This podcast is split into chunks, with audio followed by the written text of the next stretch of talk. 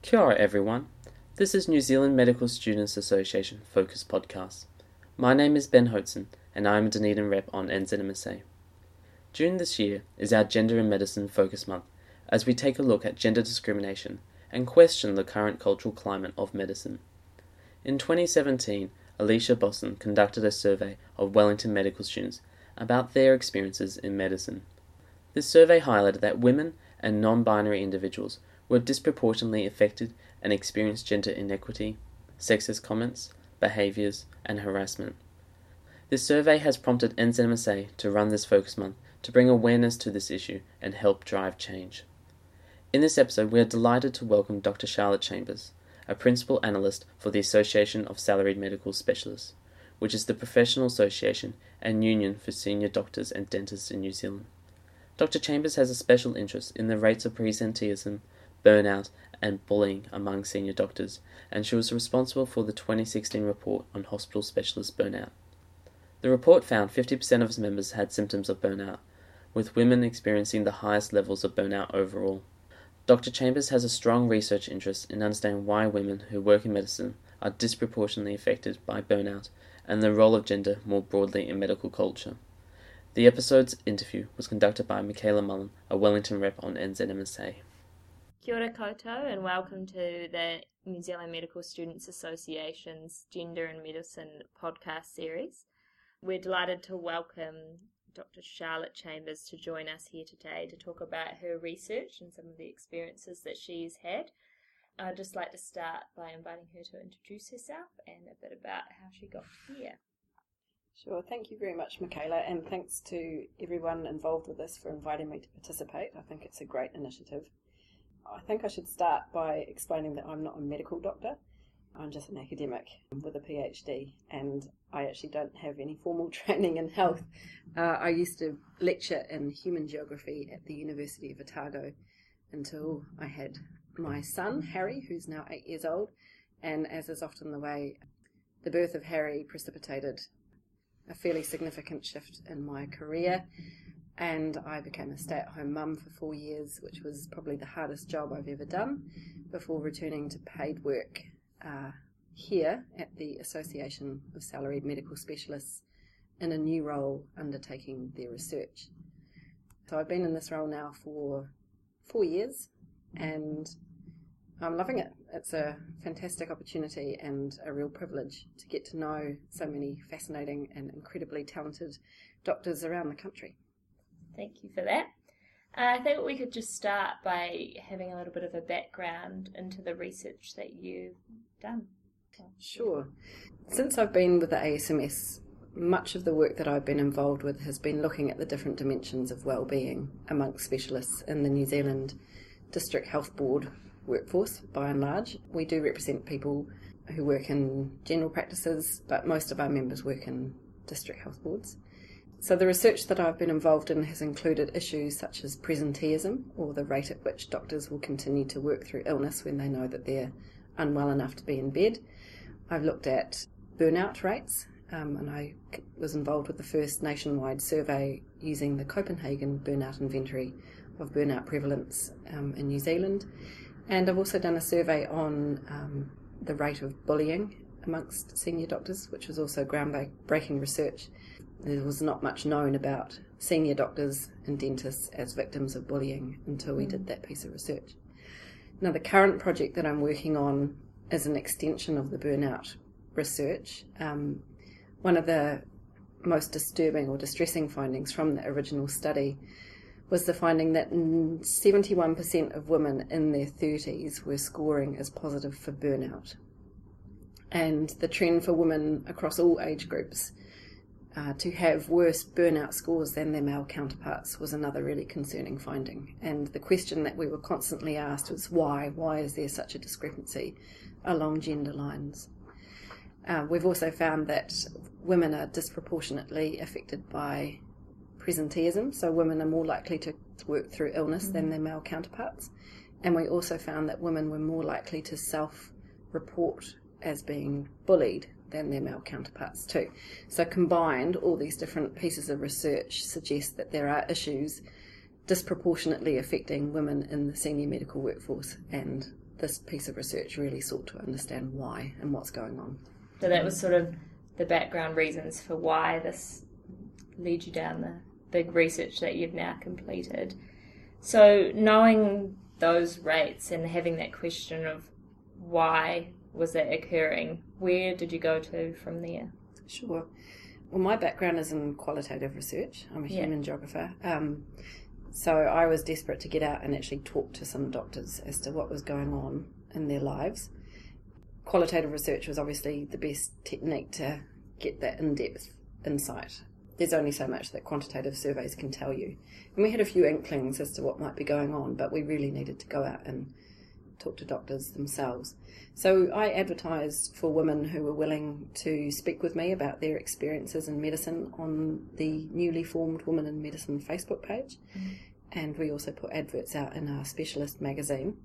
And I had a number of women who were really keen to talk to me about their experiences, which was great.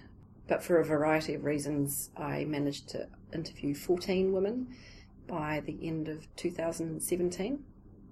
And uh, the women worked all around the country. They came from a range of different um, specialties.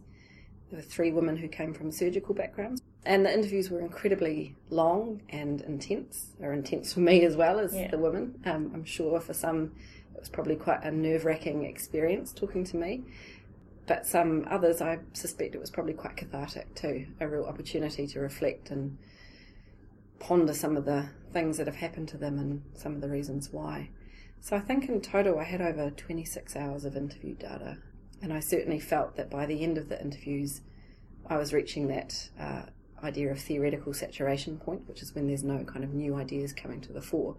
So although I only spoke with 14 women, um, the depth of experience and, and the depth of the interviews, I think, really enabled me to cover some pretty significant ground. And from those conversations that you had, what were some of the biggest ideas that came out of all that information? I guess the key thing that I was looking for were commonalities of experience or, or common themes that cross cut the different perspectives of these women.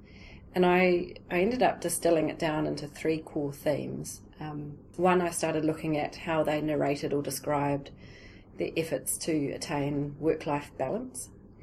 And, you know, we all strive for work life balance in our professional lives. I'm sure you do as a student too. Yeah. Um, but for these women, it was kind of presented as this holy grail that they were constantly striving to achieve.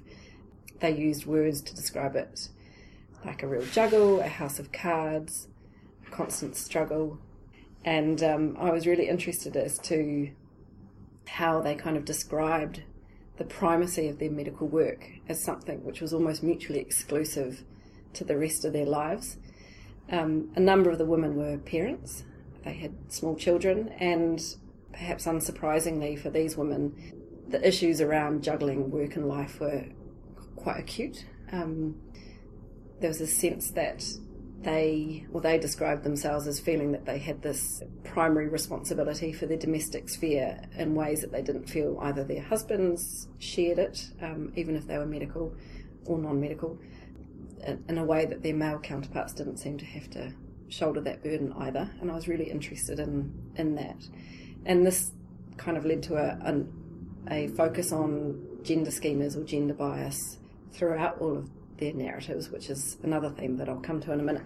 Um, so that so the work life balance theme really enabled me to kind of prize apart some of the ideas around work and life and how the boundaries between the two were quite porous. So there was this expectation that in medicine that work was supposed to have primacy.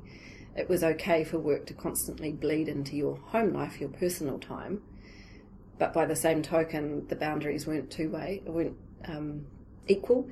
So, for example, some of the women talked about how they felt they had to kind of hide their other lives when they were in their work settings for fear of be- being perceived as unprofessional. So they talked about not being very careful about not to speak about their children, even when they just returned from maternity leave, and kind of having to leave out all their other responsibilities when they walk through the door of work. Um, the other really interesting idea was how uh, medical work was entangled with these ideas that to prove your dedication or your commitment to your career as a doctor, you kind of have to do your time. Mm. And so I was really interested in the notion of medical time. Not only the time required to do the training and how grueling that can be, and also how challenging it can be if you also want to have other things happen in your life, like if you want to settle down in a particular geographic area, or if you want to have children, or if you want to get married, how the kind of time demands on you throughout your training can be so challenging for that. But also, I was fascinated with the way in which um, doing your time, kind of like on a daily basis, so working late or always being available for work, the burden of call, the kind of temporal aspects of that, also made particularly challenging circumstances for these women. And one specific example of that were the women who had, for a variety of reasons, chosen to work less than full time. So quite a lot, quite a lot of the women were working less than one FTE for a variety of reasons, but it was more common for women who had children or significant domestic responsibilities to work less than full time. And we know that on the whole, um, both internationally and in New Zealand, there are more women working less than full time hours than men. Um, and the reasons for this is often because uh, women are also kind of carrying the second shift as well. They go home and they have their domestic responsibilities to attend to. So um, it's a subtle thing, but on the one hand, I was interested as to how the women explained um, these entanglements of time, professionalism, competence, and dedication, and also how they had kind of internalized some of these ideas that if they weren't working full time, they were somehow slacking off or treating medicine like it was a hobby or not really showing that they were dedicated to their work. And that, in many ways, is perhaps the most concerning aspect of this. So, women who do have other commitments may seek to work part time in order to get that work life balance and yet simultaneously they feel that they're being treated as second class citizens, I suppose, in their jobs because they're not there all the time. They're either treated as less than a um, proper colleague, or you know, there was quotes like they think I, I'm doing medicine as a hobby. So I was really interested in that. And then the third idea, which again I've already referenced, was the, was the significance of broader gender bias and I'm not really going to be able to explain it in this podcast adequately. Um, but there's been far more articulate um, researchers and scholars who have really sought to demonstrate how medicine itself is inherently gendered. And I think one of the easiest ways to think about that is when you think about the way in which the increasing number of women entering into medical training and coming out of medical school is being described as the feminization of medicine. Now, if the gender balance that's happening, that's how I choose to see it, it's, mm-hmm. it's called a balancing of the gendered makeup of the medical profession, is being described as a feminization, well, that discursive label automatically suggests that medicine wasn't neutral to begin with, if you see what I mean. Yeah. Uh, so it's quite problematic, I think. Um, simple terms like that reveal a whole host of other assumptions. Similarly, the pejorative term women doctors. It wasn't so long ago that um, women who chose to go into medicine were sort of patronised or paternalistically described as lady doctors. You still have some people talk to mm. you as if you're a lady doctor, but again, it's so problematic. And, and attaching that kind of gender signifier to label doctor, again, to my mind, reveals how it's inherently gendered to begin with. You don't talk about male doctors, really, or um, the masculinization of medicine unless you're trying to prove a point. So, a key part of my research was actually looking at how a lot of these things to do with time, to do with work life balance, present as issues for the women because of the way in which they are gendered. So, we live in a society where we have gender schemas, they're inescapable. Um, we all operate with gender bias to some degree. And it's really important to recognise that because until we do, then women are going to be assumed that they their natural place is to look after the kids and stay at home. And so there's always going to be tensions. Now, my point is not to suggest or reinforce that that's appropriate. It's more to, to shine a light on it and to say this exists, this is a problem, and this will inflict, in the context of this study at least, the well-being of women in medicine in very subtle yet significant ways. And the other focus on looking at gender bias was to examine how women described um, simple things like the fact that they were constantly being mistaken as nurses, or the way in which they felt they had to work harder to kind of assert themselves as the legitimate doctor when they, for example, walked into surg- surgery or went to areas of the hospital where they weren't well known. Um, and they felt there's this great quote from one of the women who I interviewed who described herself as having to make up for being female in her interactions. And so I kind of sought to look at these s- small acts as micro inequities. There's this great metaphor that a, a negative act um, or a negative interaction might only bear the weight of a single feather. But cumul- cumulatively over time, the weight of a single feather can grow to be a ton of feathers, and carrying the weight of a ton of feathers around on your back is a really heavy burden to shoulder.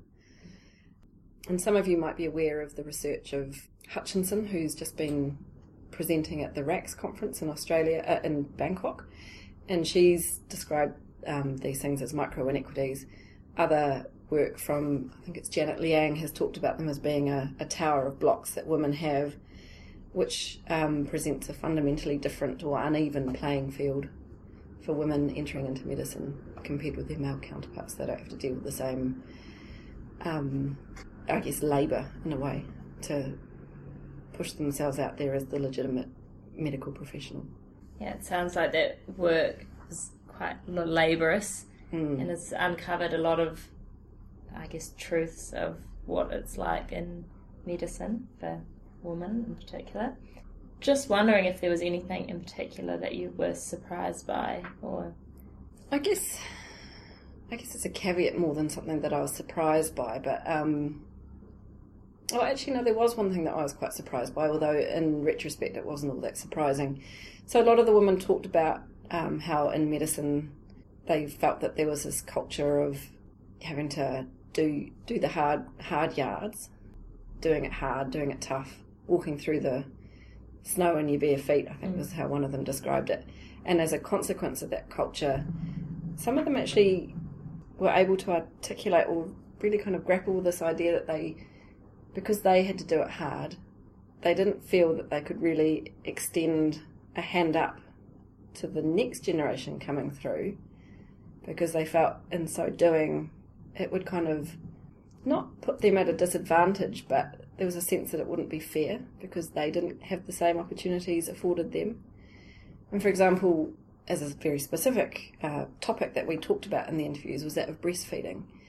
And one of the women who I was interviewing, she was talking about how she felt quite conflicted dealing with requests from her registrars who wanted to take time out of their um, working day in order to, as she put it, peel off and, and breastfeed or pump off their breast milk for their babies.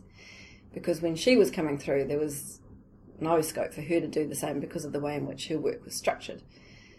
And so she said, you know, on the one hand, of course, I want to facilitate these women who quite rightly want to provide the best food source for their kids and go off and pump off their breast milk.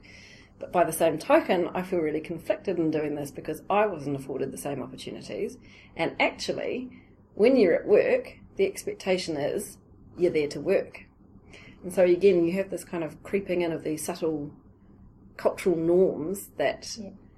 I would argue are inherently masculinized, which frames it as such an outrageous thing for women to kind of want to restructure their working time so that they can have this. And I'm a geographer, obviously, so I'm really fascinated with boundaries. But again, this is another instance in which your life is kind of trying to bleed into your professional capacity, and the pushback against that is immense. So that was one thing that really surprised me. And and another woman who I interviewed who admitted that she felt she was on the precipice of burnout, and it was a really intense interview that I had with her. She said, you know, in retrospect, I don't know how differently it can be done, and so my advice to those who are in the same situation as me is buckle up and deal with it. And I thought, oh God, you know, if you can't see how things could be positively changed in the future, then it's, it's quite depressing. And they were they were sort of able to, to talk about this, saying, you know, well, all is lost. If we can't help the next generation of women coming through, then we can't expect the men to do it. So, I mean, what hope is there? And yet, on the same token, they were very reluctant, or they didn't I don't know if they were reluctant, but I didn't think they felt that there was the capacity for them to do that given the way in which medicine is currently structured. And I think that's where I'm trying to point my research to challenging things. We know that there are going to be significant workforce shortages in, in certain specialties. For example, orthopedic surgery, we know that with the baby boomer generation, they're going to need a hell of a lot of hip replacements coming through. We also know that orthopedic surgery is a particular branch of surgery where there are very, very few women. And women will, and other, and actually men coming through too, I think, have a reluctance to go down some of those pathways because they know that as it's currently structured, there is that assumption that it will dominate your life, that you'll have to work incredibly irregular working hours, um, that the work will be demanding, and that the training to even get there is, is off putting for many as well. To my mind, if we actually want to address the bigger picture as to why there might be shortages, we also we also need to look at some of the aspects of the culture of medicine that make it such a barrier. Not just for women, but also for anybody who wants to try and have a semblance of life outside of work. Any parent who wants to also make time for their children or have an equal share in their domestic or parenting duties. And there's this one quote from another author which stays with me. Um, and I'm probably going to butcher it if I try and repeat it without reading it, but it's along the lines of you know, medicine will always present challenges for those who seek to have a life outside of medicine until we start challenging these assumptions that professionalism and dedication and competence are only going to inhere in those who choose to abide by the full time ideal. So, you know, many people, both men and women coming through, are probably going to work wish to work quite differently to how they've worked in the past. And I don't think that's going to drag the reputation of medicine down. In fact, I think having doctors who have better work life balance, who have fulfilling, satisfying, and stress free lives outside of medicine is actually probably going to make them better doctors in the long run because um, they're not going to be burnt out, they're not going to be stressed, they're going to have the grounds for, you know, proper well well being, if you like. So yeah, I'm kind of hopeful for the future, but we'll see. Still got some work to do. Yeah. Mm, okay. Um, and I guess you sort of brushed on those in those last few comments that you were um, just talking about why why it all matters and why why it's important that we start to address these issues and a bit more targeted maybe. Was there any other sort of ideas that you had about why why all of this matters, and then what we can do from here. Mm. Yeah, I'm writing my conclusions at, at the moment, so it should be forefront. Um, I guess one of the points that I've just made uh, in my write up is I think it's really important that district health boards really strive to be the employers of choice in the future. Um, you know, medical migration is not an insignificant issue we want to keep our graduates in New Zealand. We want to keep the best and the brightest working here. Uh, and I think to do that, um, district health boards and those who are in charge of, you know, health funding and the health workforce are really going to have to do some pretty significant soul searching because I don't think it's just about bums on seats. It's more complicated than that. I think we need to look at how training is, is structured um, whether we need to move towards more competency based training rather than hours based training. I don't know. It's it's a really controversial topic, and I'm not really well placed to comment on that. But I think we do need to perhaps have these debates and discussions about is, for example, the apprenticeship model the only way? Are there other ways in which we can train our doctors of the future?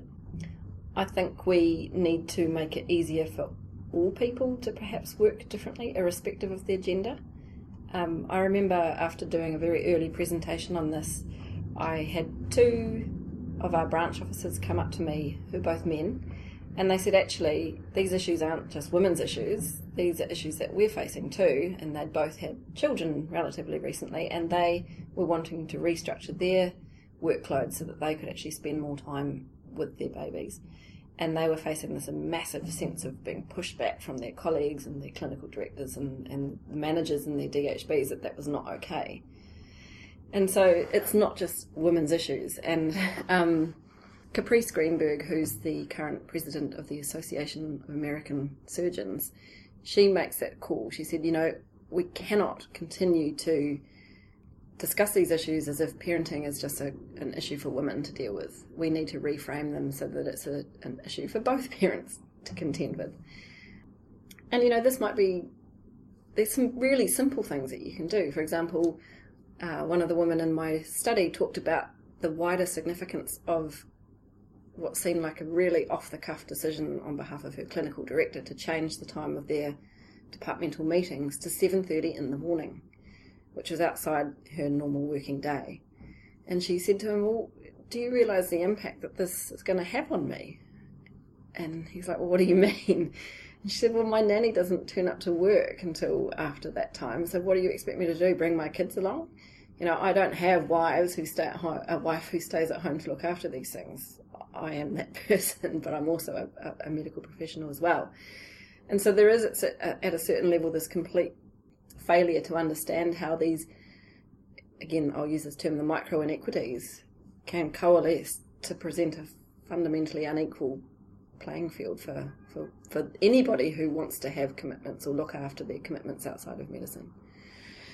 So I'm really rambling, but um, I guess the other point I really want to emphasize is most of the work that we've been doing to date has really focused on, I guess, the structural causes of these problems. We know that there are significant funding shortfalls in medicine. We know that there continue to be significant staffing shortfalls, clinical creep, growing patient acuity, and growing demand. This work isn't kind of disregarding that. It kind of, I want it to be seen as, as like an and so this work intersects or builds upon the other work that we've been doing to suggest that I guess these indicators of well-being not only reflect the structural problems with the with the health system at the current point, but perhaps also these cultural factors too, which make for really challenging reading, if you like. I don't think this will go down well with all quarters, but by the same token, if all it serves to do is to get people debating and discussing these issues, then that's good enough for me. And I guess the only other thing I want to say as a caveat is um, I really want to thank the woman who spent the time talking to me. It's a massive responsibility. It's quite terrifying, actually, doing this work um, on women who are members of the ASMS. And I feel this weight very, very keenly that I, I really genuinely hope I've done their words justice and I hope I haven't misrepresented their views or misrepresented their um, their ideas, any failure in that part remains my own. Um, but yeah, so big thanks and uh, apologies in advance if I've stuffed it up in some way. Yeah. Well, one of them did write to me recently because I was checking something with her, and she said um, she just wanted to thank me for having a crack at some of these issues because she said they are big issues, and she said it's nice to have somebody trying to give them a voice, and mm. that was really really validating for me. Yeah. And I guess it is giving some of these issues a voice, whereas they may not have been brought to the table as much as they could have up till this point. Mm. Um, just some sort of ending comments and things. I was wondering if you had any more specific things, just maybe to say about burnout. Sure. Um, it's such a topical issue, and in many ways, I think you mentioned the word burnout, and a lot of people glaze over, and they think it's kind of been done to death. I don't think it has been. I think it's great that it's on the agenda, so to speak, and I think it was just recently the World Medical Association has recognised it as a something. Is it, is it illness in its own right? I don't know, but it was just recently, this week, that it was recognised yeah. as being a particular condition of concern for doctors. Burnout matters. Um, we know that it can affect the quality of clinical care. It's going to affect the I guess, the culture of the department that you're in. If you've got a lot of people who are burnt out, they're not going to make great colleagues. Burnt out doctors are more likely to leave the medical profession. We know they're at significant greater risk of depressive illnesses, suicidal ideation. It's not an insignificant um, thing, you know. We kind of talk about burnout almost glibly, but it's it's a really significant issue. And I guess what I've learned about burnout or how I'm trying to see burnout is that it's it's kind of like an end result of many, many different factors. You know, if you're working in a department which is short staffed, you've got a pretty brutal on call roster, you're dealing with quite distressing clinical cases, you're perhaps working with colleagues who, for a variety of reasons, a bit jaded themselves, um, or you perhaps don't feel supported by your colleagues. Perhaps you've got other things going on outside of life, uh, outside of your professional life. That's not going to be a, a great working environment, and I think your risk of experiencing burnout is going to be significantly greater in, in that context. I think if you're a woman, perhaps also juggling feelings of guilt, for example, that if you've got children, this is quite common in my research, the women with children often talked about feeling guilty um, either when they're at work that they weren't spending enough time with their children or when they're with their children feeling guilty because they were either carrying the stress of their work into their domestic setting or not being able to kind of shake off um, the need that they need that they felt they should be doing more work.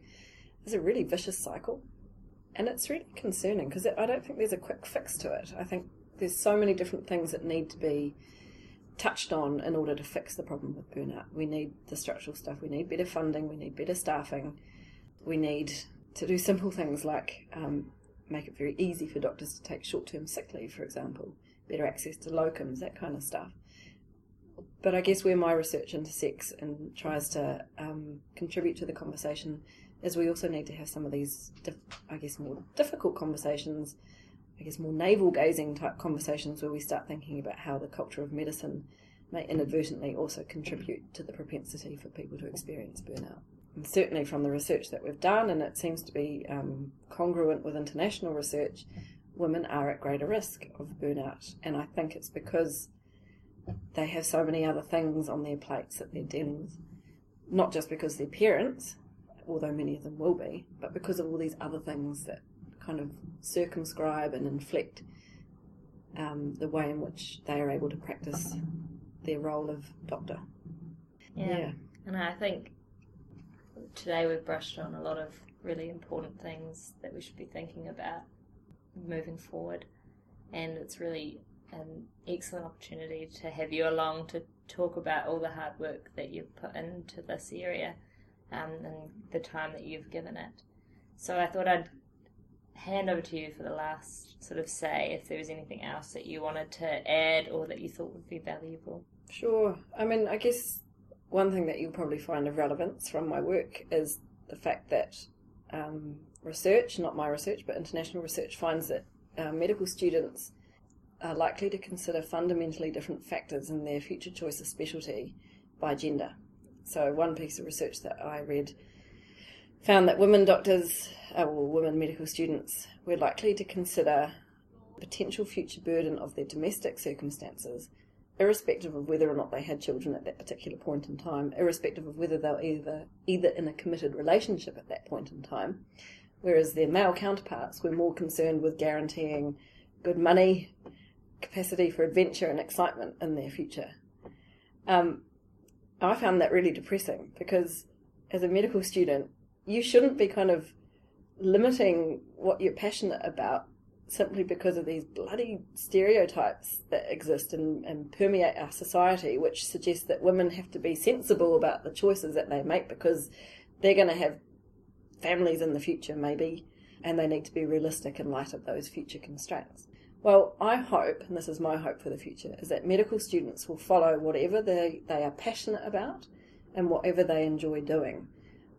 I would hope that medical students of the future don't have to worry about their future responsibilities when they choose their specialty because specialties, um, even the surgical specialties, which are sort of ridiculously up that, you know, masculinist pyramid of hierarchy and horrible training and stuff, if women want to go down surgical pathways, they should be encouraged to do so because hopefully in the future we will live in a society where domestic responsibilities are shared equally and women who want to go into surgery are not told that they would be wise to make sure they've got a wife at home to enable them to get through, which is the suggestion that one woman back in the 80s had for as to why there are very few women going through surgical training. Um, I also I guess I'm hopeful for a future where choosing a career path in medicine is not going to be so horrifically burdensome in terms of the rest of your lives. You know, women shouldn't have to delay having kids until they're at that point where it's very challenging for them to do so, and then they have to go through IVF and all that other kind of stuff. So again, I'm rambling a bit, but I just, I guess I'm hopeful for the future, and I hope that we do reach a point where um, it's a much more even playing field, and women in medicine are welcomed and encouraged to do whatever they want to do. Really. I think that's a really um, good place to leave the podcast. I'd like to thank you for joining us, um, Charlotte, and sharing all your wisdom along these about these areas. And I'd like to thank everyone for listening and contributing to the discussion. Cool. Thank you.